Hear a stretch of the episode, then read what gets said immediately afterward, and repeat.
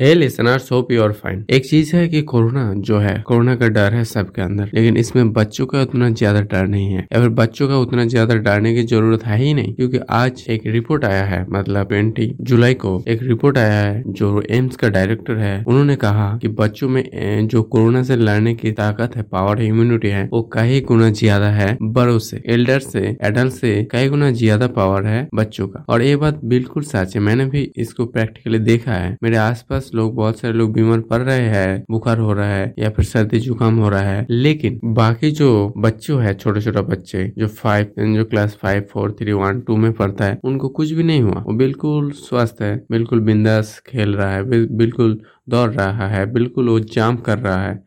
मतलब जो भी उसका दिल में आ रहा है वो कर रहा है। उसके अंदर ना कोई डर है और ना ही उसको कोई बीमारी का चपेट में वो आया है। तो इससे ये बात पता चलता है कि बच्चों का उतना ज़्यादा डर तो नहीं है जितना ज़्यादा बड़ों का है। और इसी को देखते हुए स्कूल भी खोल देना चाहिए ऐसा लगता है। क्योंकि बच्चों का होगा ही नहीं भाई। अगर उसको होगा ही नहीं तो बेचारा उसका फ्यूचर को क्यों बर्बाद कर रहे हो? बिल्कुल मत बर्बाद करो। जो चीज़ होना ही नहीं है उसको लेके डराते हो उनको उसको लेके उनको रोक के रखे हो भाई स्कूल मत जाओ। तो ये चीज़ तो मतलब नुकसानदायक हो, हो गया उन, उन लोगों के लिए स्टूडेंट्स के लिए। तो इसीलिए मेरा, मुझे ऐसा ही लगता है कि जब बच्चों का होगा ही नहीं, ये रिपोर्ट है, बच्चों का उतना ज़्यादा डर नहीं है। तो जब बच्चों का उतना ज़्यादा डर है ही नहीं तो उनका स्कूल खोल देना चाहिए। उनका स्टडी को कंटिन्यू करना चाहिए, ताकि उनका फ्यूचर खराब ना हो। तो यही मैं कहना चाहता था आज के लिए, बस इतने कलम फिर मिलेंगे। Thank you bye